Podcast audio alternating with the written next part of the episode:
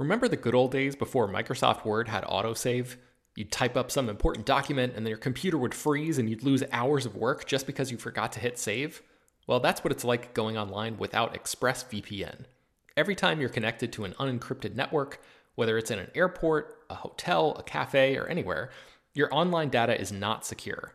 Any person on that same network who knows what they're doing can gain access to your personal data bank logins, credit card details, passwords, all the stuff you don't want people seeing.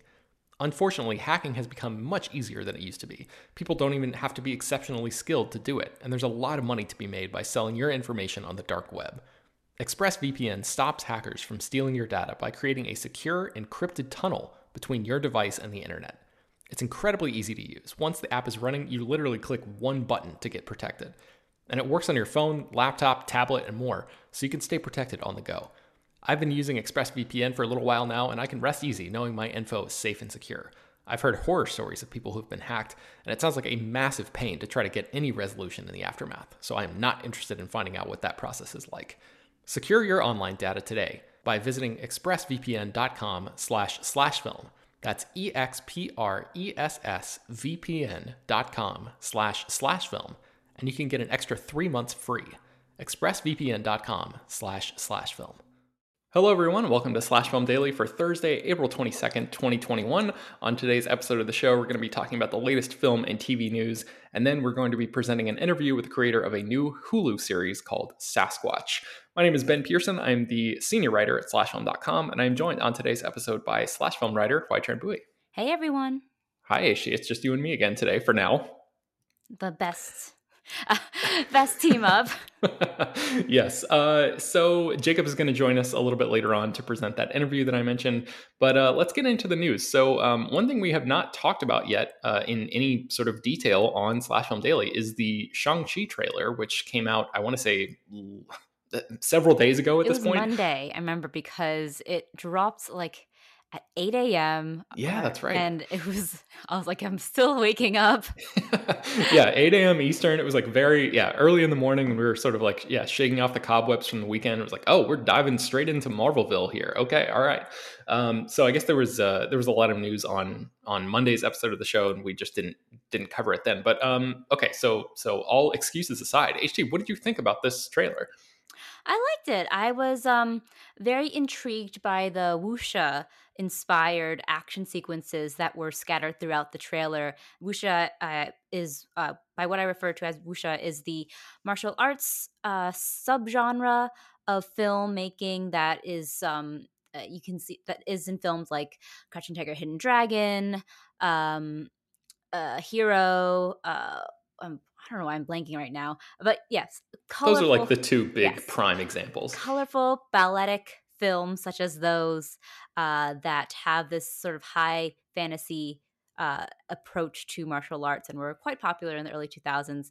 And um, Dan- Daniel Destin Cretton, I keep I keep mixing up his name which is oh, yeah. Daniel I, yeah, that's right.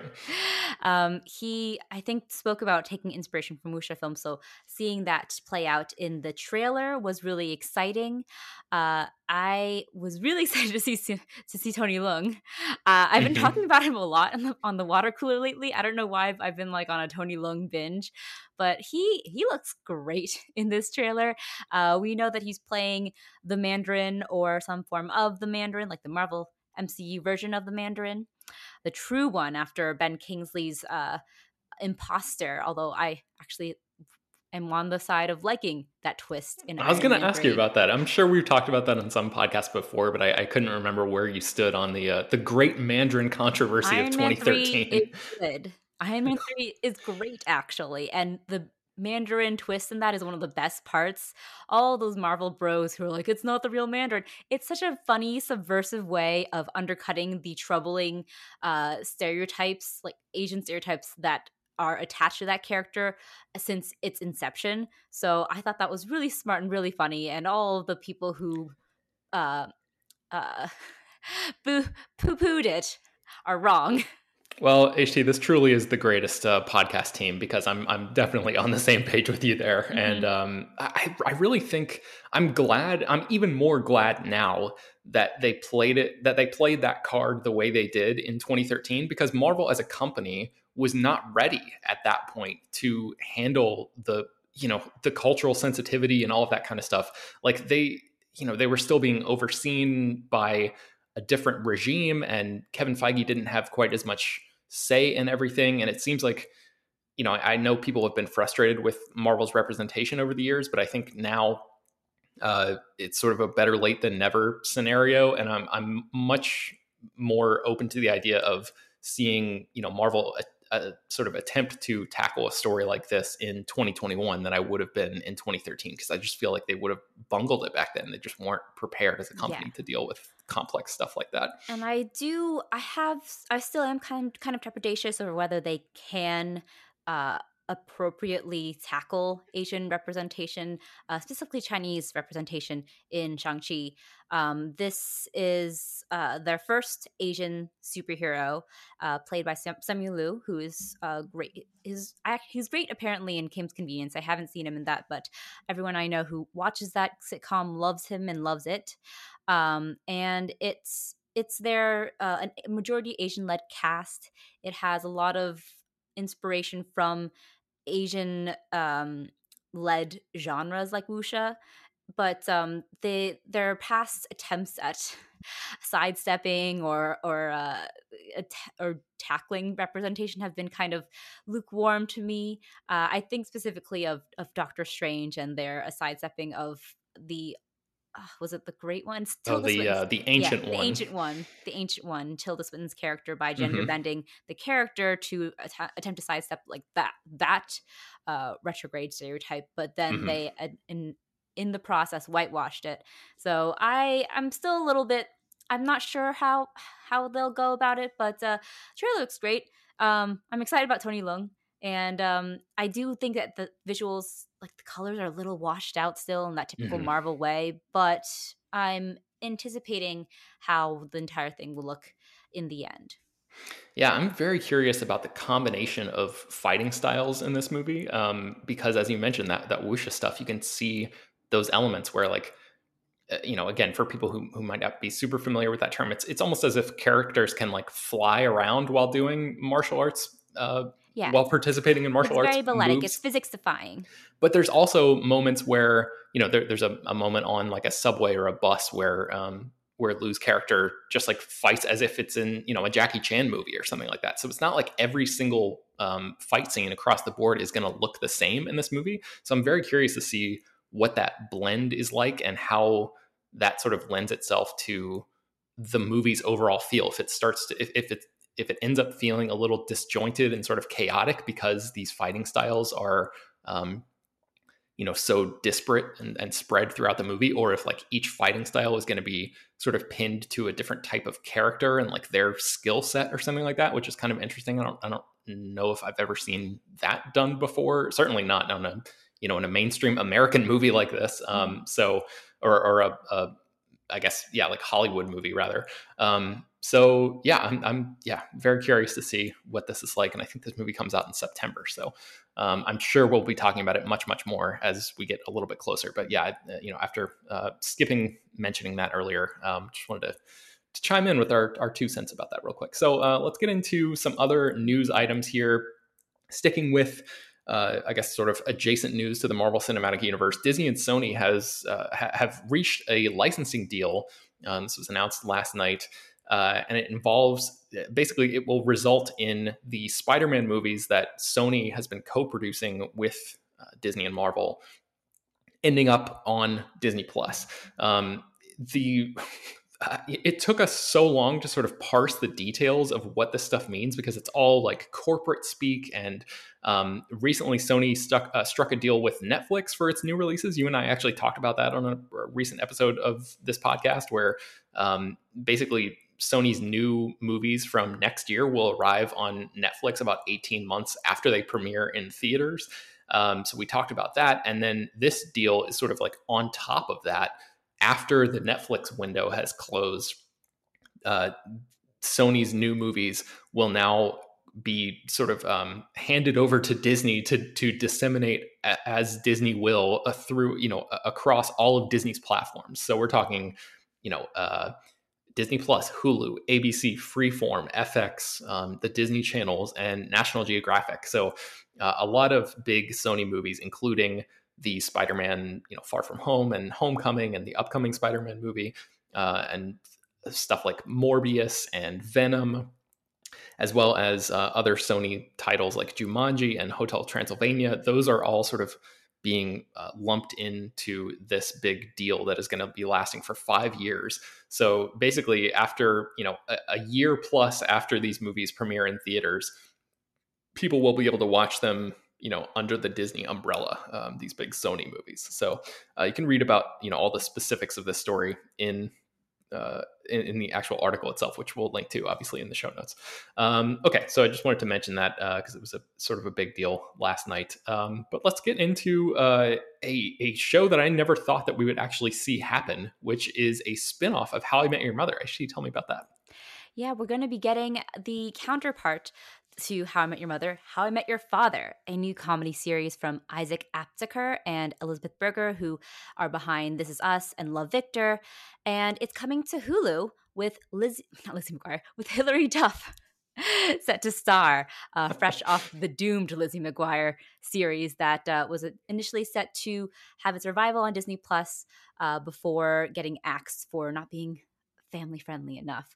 But maybe we'll get a chance at Lizzie McGuire sequel after all if Hilary Duff gets her Lizzie McGuire cast members into How I Met Your Father, uh, which is a 10 episode comedy, uh, or at least this first season is, uh, about a woman named Sophie who is telling her son the story of how she met his father, a story that catapults us back to the year 2021, where Sophie and her close knit group of friends are in the midst of figuring out who they are, what they want out of life, and how to fall in love in the age of dating apps and limitless options.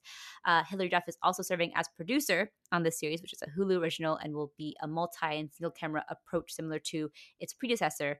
And original How I Met Your Mother creators Carter Bays and Craig Thomas will also be executive producing alongside Aptaker and Berger. So uh, the big question, HT, is: Do we know if any of the How I Met Your Mother uh, cast are going to be appearing in this? There's no confirmation or details yet on the How I Met Your Mother cast popping up in this, even though it says it's a sequel. Um, there are there's no indication that Sophie is related in any way to the characters of How I Met Your Mother. Mm-hmm. Um, it just seems to be taking the premise of How I Met Your Mother and making it a female protagonist instead of a male protagonist.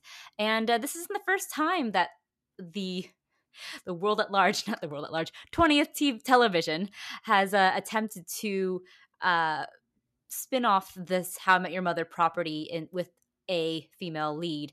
The first time being How I Met Your Dad, Greta Gerwig originally set to star and write for the series, and it even went to pilot before it got um, it didn't get picked up and kind of disappeared into the ethos uh, ether. And Greta Gerwig went on to direct Lady Bird and and uh, Little Women and become an Oscar nominated, Oscar winning director. Yeah, that's great stuff. I'm I'm so glad for her that she did not get stuck in sitcom land for many many years because uh, while I I appreciated How I Met Your Mother, um, it definitely uh, was one of those shows that went on for a long long time and um, just to be deprived of uh, of Ladybird and Little Women is is sort of a heart crushing uh, like alternate reality. Yeah, and I'm in the sliding door scenario, we got the better end of the deal. um, did you watch How I Met Your Mother when it was on? I did. I was really into it actually. I watched every single episode. Um, was watching it live, and yes, I was very disappointed by the ending. Uh, did you watch Lizzie McGuire? You mentioned that as you know the big Hilary Duff show. Yeah, I did actually watch it when it was on Disney Channel. Even though I didn't have Disney Channel, I would watch it at like my cousin's house, and sometimes I think it would air on ABC on Saturdays. Uh, mm-hmm. I never watched all of the episodes, but I did like Lizzie McGuire. It very much was geared towards my demographic, which was middle schoolers growing up in the early 2000s, and mm-hmm. uh, it was really charming. It was like fourth wall breaking. Um, series where like her her uh, subconscious it takes the form of this animated character and she's just a very like an ordinary girl going through uh, the ups and downs of puberty and hilary duff is very charming in it um, i was actually quite excited for a sequel i think the revival had a lot of promise the idea of, of lizzie mcguire uh, in her late 20s early 30s mm-hmm.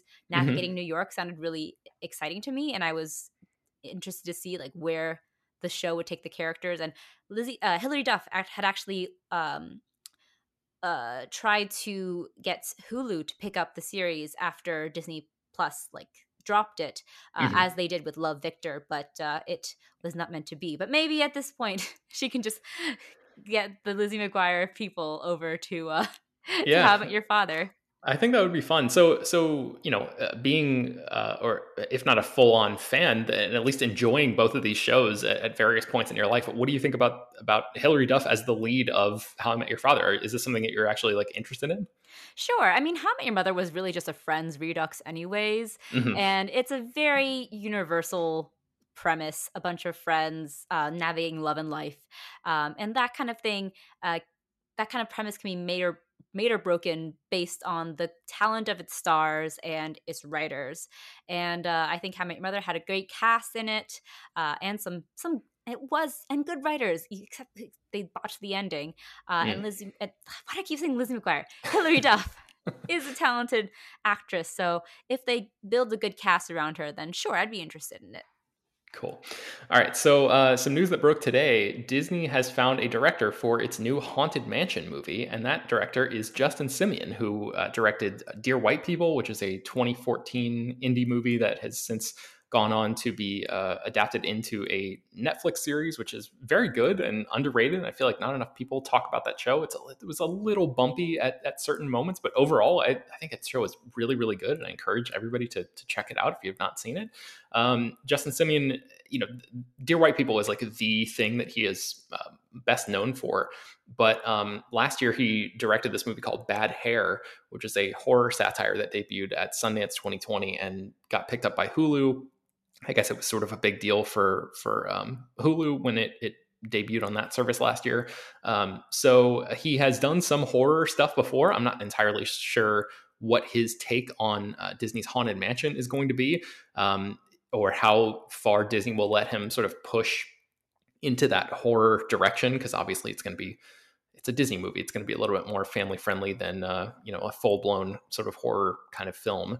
Um, but uh, Justin Simien is already sort of in the Disney family, quote unquote, because he is the creator and showrunner of Lando, which is the upcoming Star Wars show centered on Lando Calrissian. So uh, I guess Disney had been wanting to work with him on a movie for quite some time now. He had met on multiple films and um, and pitched them an idea for this Haunted Mansion film, and they really liked his his take. So uh, we have no idea what that is going to be.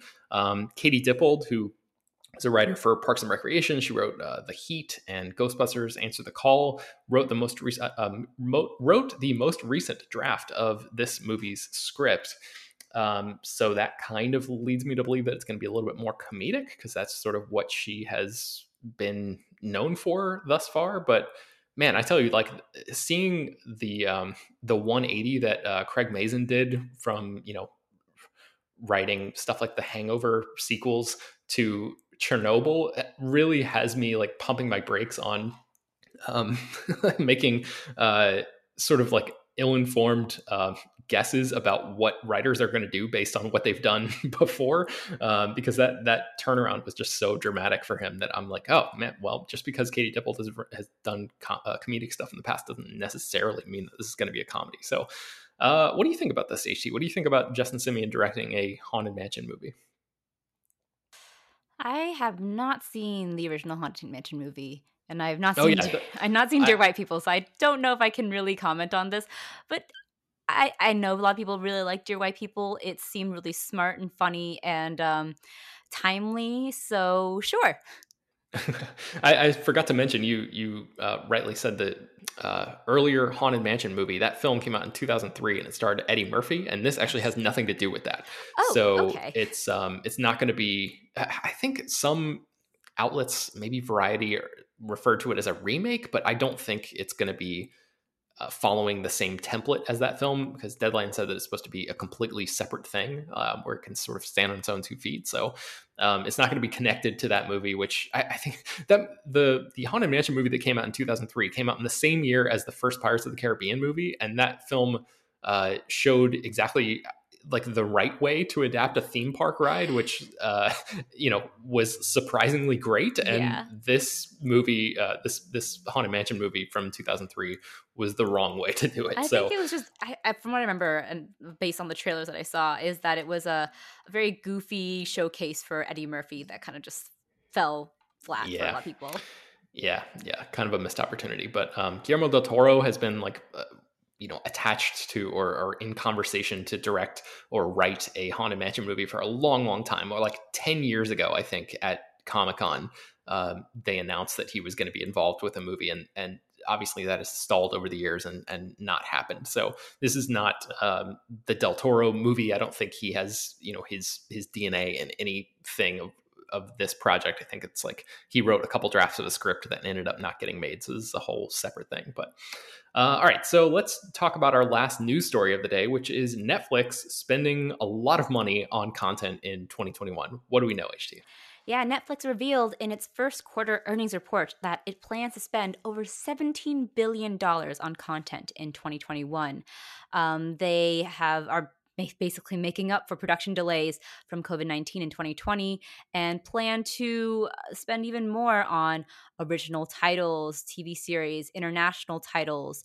And um, it this earnings report basically goes into the um, uh, the reach that its originals from 2020 um, met, such as their their shows like Fate the Winx Saga, which reached 57 million households, Ginny and Georgia, 52 million, etc. So their outreach is, is still doing okay, but um, they are definitely planning to make up for lost time from last year, spending way more than they did in uh, 2020, which in which they spent 11.7 billion, and in 2019, in which they spent 13.9 billion. Yeah, so so from essentially 14 to there was a little bit of a dip, obviously, in 2020, mm-hmm. naturally, uh, down to about 12, and then now bumping back up to 17. I mean, I remember when I want to say it was like 8 billion was the number like several years ago, and we were all like, oh we my like, God, so like, much money. this is wild. And now it's 17 billion in one year, which is just, oh my God. Just thinking about like how dramatically Netflix has changed the entire industry and become like the studio that produces more content than pretty much any other you know like all of this the major hollywood studios put together um it's just wild to think about. Like sometimes i just you know we get we we get uh you know we cover this stuff every day so it, it the the um specialness of it kind of wears off but and you're and you're sort of like in the trenches just like you know, oh my God, Fate the Winx saga is coming up or whatever. but like taking a step back every once in a while and just being like, man, this company that used to just like mail DVDs to people uh, is now like the dominant force in Hollywood. It's really, really wild to think Speaking about. of, I found some old DVDs that did you really Netflix? Yeah, at my parents' house. Like we used to be subscribed to the Netflix mailing thing way before they they um uh, went to streaming.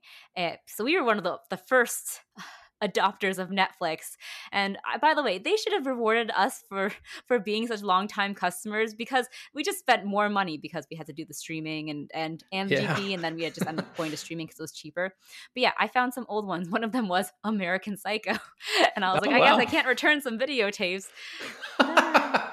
oh, what a great, great joke! I love that. That's oh, that's a that's a great place for us to end, I think, and a great place for us to bring in Jacob Hall, who is the managing editor of SlashFilm.com, who's going to be presenting an interview for us. So, uh, HT, I'll say goodbye to you for now. So, um, since we almost never do this anymore, where can people find more of your work on the internet if they want to, to check you out? Well, you can find me writing every day at slashfilm.com. I'm on Twitter at htrambuie. And you can find me on my new podcast, Trekking Through Time and Space, available on all podcasting platforms, and now with a newly launched Patreon at patreon.com slash trekking through time and space. Excellent. All right. Thanks, HT. Thanks. All right, Jacob, welcome. How are you? It's one of those days, but you should watch Sasquatch, Ben. It'll make your your bad day seem like a great day in comparison. Okay, yeah. So you've talked about this before in uh, I think in in a water cooler episode, maybe, um, or, or maybe like right after you interviewed the director. But this interview is now up on slashfilm.com. I will link to it in the show notes. Um, but I, I, wanted to uh, to drop the audio in here and let people listen to your conversation with uh, the director of this new show. So why don't you just like tee this up first, Jacob? Tell us what we need to know about Sasquatch. Yeah, Sasquatch is a really compelling. Day ruining, but also incredibly entertaining uh, true crime doc series. They're on three episodes streaming on Hulu right now, and it's about a journalist who decided to investigate a story he heard 25 years earlier while working on an illegal marijuana farm uh, in Northern California, uh, where he overheard a discussion about how a Bigfoot apparently attacked a neighboring pot farm, killed three people, and got away. And he decided to investigate and see what actually happened. Was it Bigfoot or was it something else? And the resulting investigation is tracked entirely by a documentary crew. And uh, the director, uh, Joshua Rofe, I spoke to him, and oh boy, does he have stories about how this was a dangerous and seemingly very uh, sometimes exciting, sometimes very boring shoot, but the results speak for themselves. I think. Yeah, I I um have read this interview and I, I, was just sort of like my jaw was on the floor at like some of the the stories that that he alludes to here. So I guess without further ado, let's just let people listen to them themselves. Uh, here is Joshua Rofe talking about Sasquatch. Uh, no worries. I'm hitting recording. This is the, this is the day of, uh, of computer uh, troubles over here, so uh, right in line. Yeah. Well, I watched all three episodes. I think this this is fantastic. I I like couldn't get enough of it. Uh, so I, I, I gotta Thank ask. So at what point did you enter this story? I mean, were you here from the beginning, or did you get a phone call saying, "Hey, I have something going on"? Did you hear? Where where did you come into this? Yeah, so it, this was this was sort of my harebrained idea uh, to pursue, uh, sort of concoction and to pursue. Um, basically, in, in February 2018, I had dinner with a friend, uh, Zach Kreger, who's one of the exec producers on this, and he suggested that I listen to a podcast called Sasquatch Chronicles. And so I, I listened to about 11 episodes in four days. And what I was immediately struck by and and also obsessed with was the fact that I was sensing visceral fear from everybody who was calling in telling their Sasquatch encounter or sighting stories. And my brain started to do that thing where um, I knew that this was going to be my next project. I didn't know what it was going to look like. I just I knew it was going to be Sasquatch uh, centric, and so I just sort of wondered, God, if I could find a murder mystery that is somehow wrapped up or intertwined with a Sasquatch story, I, that would be that would that could be really compelling. And so I reached out to David Holthouse, who is the main subject uh, in this in this series and, and one of the uh, one of the producers on it. And David's a colleague of mine for uh, you know a number a number of years already at this point, and he's been an investigative journalist for over 25 years and a, a gonzo journalist at that. So he's one of those people who's really seen and done a lot of a lot of wild things. And I I sent him a text that said, "Hey, this is the craziest text I'm going to send you for the next five years. If it exists, I would like to find a murder mystery that's wrapped up in a Sasquatch story and, and pursue that as the next project." And he wrote me right back and he said, I love it. I got one. I'll call you in five. And then he proceeded to tell me this story that he heard in person in 1993 uh, about a Sasquatch murdering three people on, on a weed farm uh, in Northern California. And as soon as he told me that, I, um, I, I said, okay, we're, we're onto something and let, let's, let's see what happens. And were you aware at that point that David would be your protagonist? Because the series really does play with him being the lead character, and thank God for you, he's he's a really compelling, camera ready guy. Yeah, I, I again, having known David for a few years, uh, he is just somebody who uh, who I. It, it, was just obvious to me that he he was extremely compelling.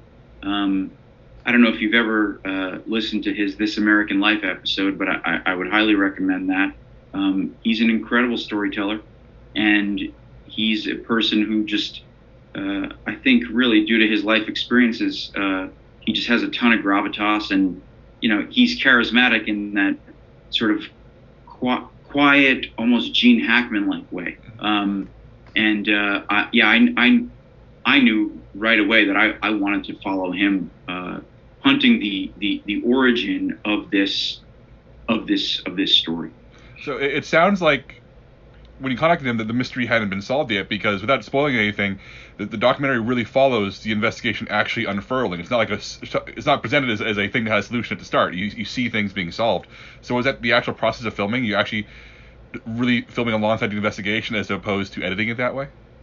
Yeah, very, very much so. I mean, there were um, there there there were so many times where you know you just hit roadblocks and you wonder if you're even going to get anywhere. Um, I mean, we had we had months and months of roadblocks where you know an investigation is it's not always compelling.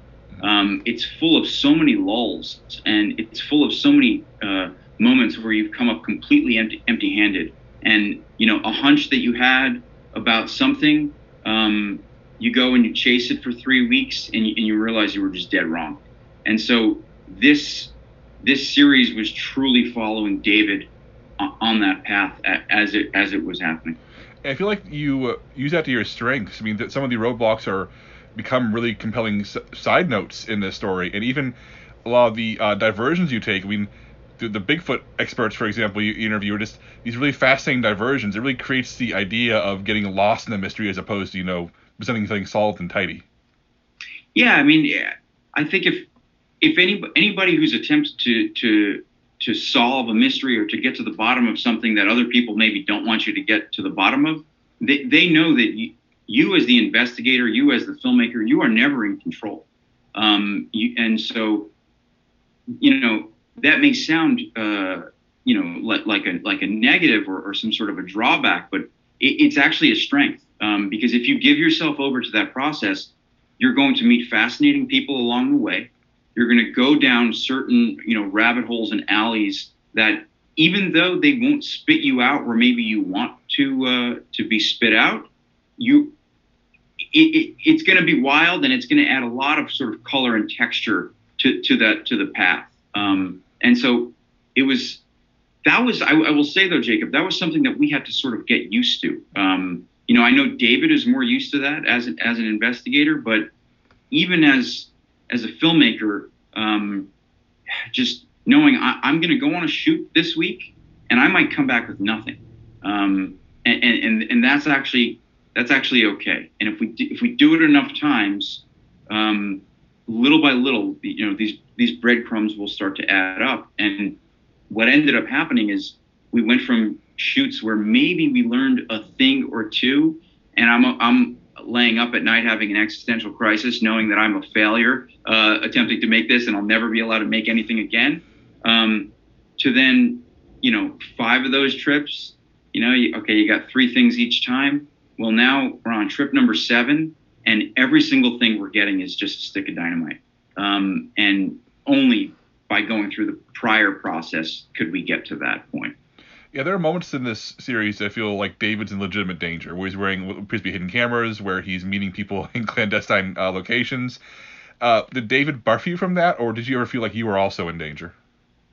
Um, I think we never felt safe when we were up there, and there was this sort of overwhelming feeling of I don't want to overstay my welcome.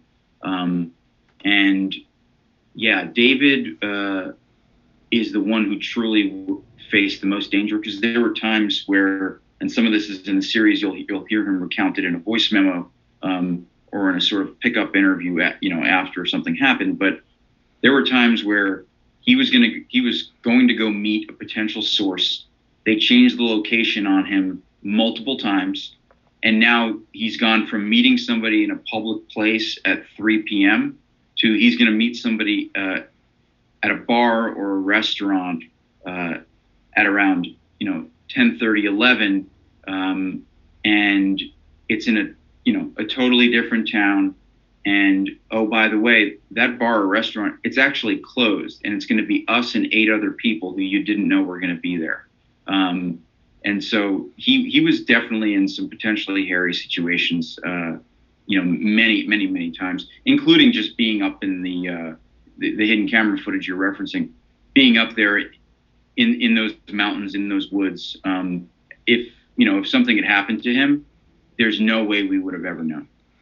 Were there like tips you learned from David, uh, like knowing that you felt this way? uh, I mean, and now as a filmmaker, what are you armed with now? Like, what knowledge do you have to go into a similarly dangerous situation that you learned from making this? you're, you're lucky if you can get out once. yeah, no, I think you, you just have to, uh, and it's something that David mentions in, in, the show. Just you know, real time, constant, on the fly risk analysis. It is just that that sort of checking in with each other um, on, on, a regular basis is is something that um, that was just a, really a big part of the process. Um, and I, you know, I think I think moving forward that that is definitely something that we we will continue to uh, you know to sort of lean on you know given if a project calls for it. Yeah, and when you set up to make a murder doc about about Sasquatch, did you realize you would have to do a crash course in Northern California pot farms? Because I had no no knowledge of the history of this area, no knowledge of that culture, and I was I was utterly transfixed learning this incredibly niche but also incredibly dark pocket of American culture. Like, at what point did you realize, oh, this is a documentary is also about this as opposed to just being about Bigfoot? Yeah, no, that that's awesome to hear. Um, it you know it, once David started talking to people, um, particularly in, in, in the world of uh, you know of cannabis uh, growing, it became clear that that all of that was was going to be a big piece. But going in, I really I you know I I thought of this initially as a somewhat quirkier murder mystery, um, something that that would not have uh, you know probably you know the danger and, and, even the pathos that that you know we think it ended up having. Uh, it so much of this was a discovery in the process um, of making it, uh, which you know it was. Uh, at times it was brutal um, and terrifying, and, and at the same time, always just so invigorating and really uh, just an, an adrenalized experience, particularly when we were shooting it.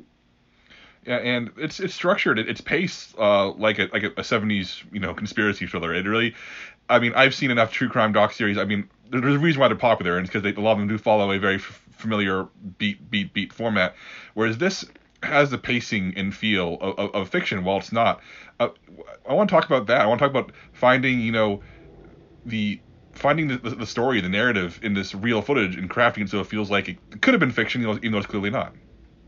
Yeah, it's you know, it's funny. I'm I'm going to mention McCabe and Mrs. Miller, even though this doesn't feel like McCabe and Mrs. Miller, but that is something that is a film that my my DP and I spoke about in terms of people sort of really just in the elements, mm-hmm. um, and you know, the, and just the way um, the way the camera was used, the way the way a zoom lens can be used, you know, not going overboard, but you know, utilizing that sort of 70s zoom at the right moment in the woods. Um, and then also thinking about the parallax view, um, and then and then also thinking about um, about Fincher's Zodiac, which is, is one of my favorites of all time, um, and Bong Joon Ho's uh, Memories of a Murder um, was was another one that was definitely uh, in, in, my mind as we were shooting and, and even editing. And I, I, I, am I'm a 70s movie freak, um, and like so many of us are, and I always felt this this one uh, particularly.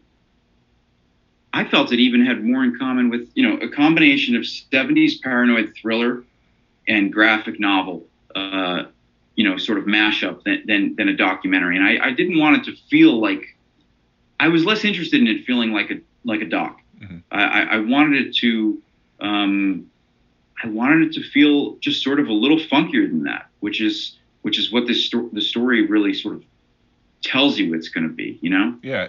Is the uh, graphic novel idea the reason why you went animation instead of reenactments for those scenes? Yeah, so we were just we were discussing early on. All right, how are we gonna how are we gonna visually express this? And Mark Duplass said, "What about animation?"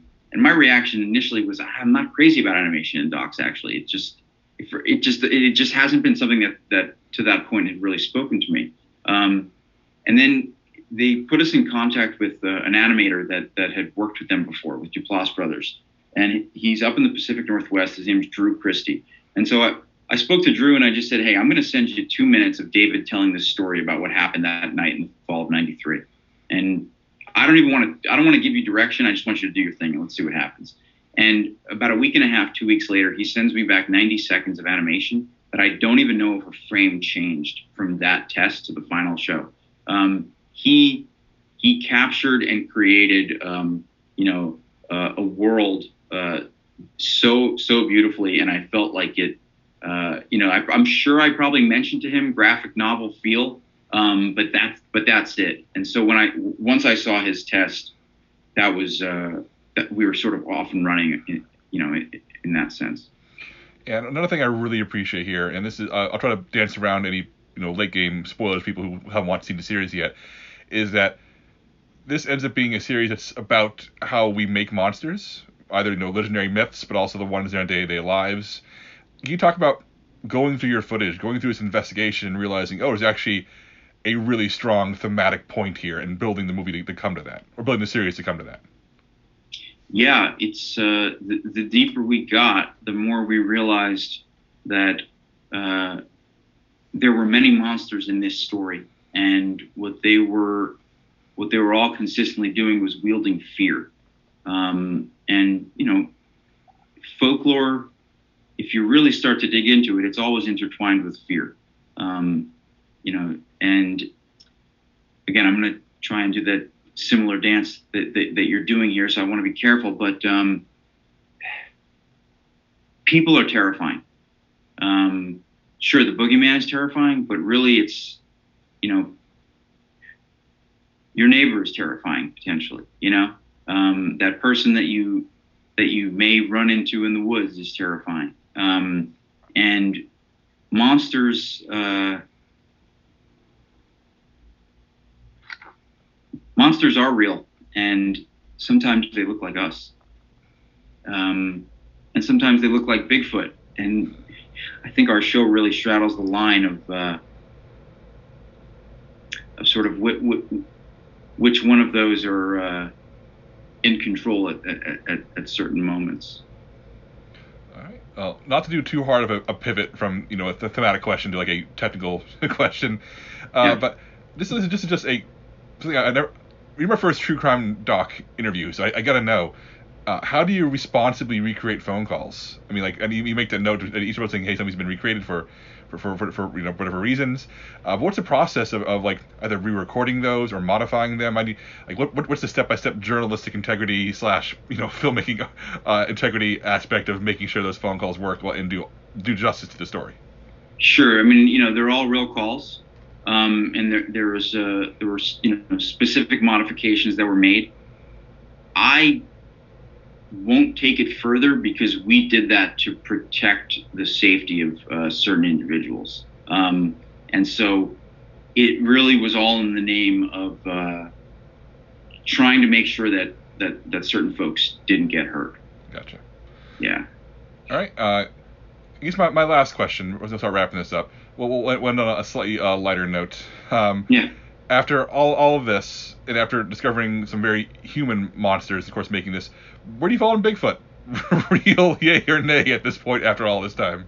Yeah, it's, no, it's it, it, it, a very fair question. I going in, I was hundred percent no, and then I spent time up in those woods, um, and David really captured it. I, I, I thought really, really eloquently, um, and it's it's in the first episode. Um, and he says something to the effect of there is a, an element of the supernatural that seems to run at a, a higher vibration up, up there when you're in those woods where god those those trees they're so big. And you if you're deep enough in that forest you'd think oh yeah a brontosaurus could walk by at any moment. Um, and by the same token you start to understand you know how and why people could uh, could maybe believe uh, that there is a, that there is a, a Sasquatch running around. Um, your your senses take on, uh, you know, sort of a like a I, what I would almost describe as a parallel version to to you know that that is then heightened, um, and you. I found myself questioning sounds and, and, and smells more than I than I probably would in my in my everyday life. So um, I got to see it to, to, to be able to know something is real for me. But um, when you're in those woods, all of a sudden it seems like anything is possible. All right, that's a good place to end this. Uh, thank you so much, Joshua. I'm really excited to talk to you. It's a, it's a great project, and I'm looking forward to talking about it a little bit more as, as it comes out.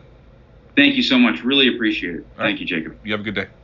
All right, take care. All right, so Jacob, before we wrap up, do you have any other any final thoughts about Sasquatch? I'm, I'm, sure people are probably intrigued now to watch this show, and as you mentioned, all three episodes are on Hulu right now. Any any final thoughts for you, maybe after you've seen this whole series? What what do you think about it?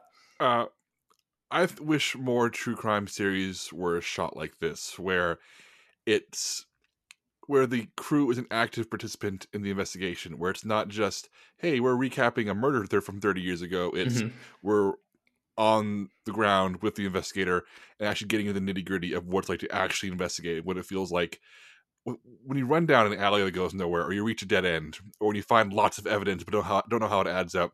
I think Sasquatch really allows you to get lost in how frustrating, confusing, and terrifying uh, solving a mystery can be. And I really hope people check it out. I think you can watch it all in one evening. I think it's really hard to stop watching once you start. Jacob, I just realized listening to you talk just now, uh, it reminded me of uh, Wind of Change, which is a podcast that you and I both listened to, and you just mentioned on, I think it was yesterday's uh, water cooler episode of this show.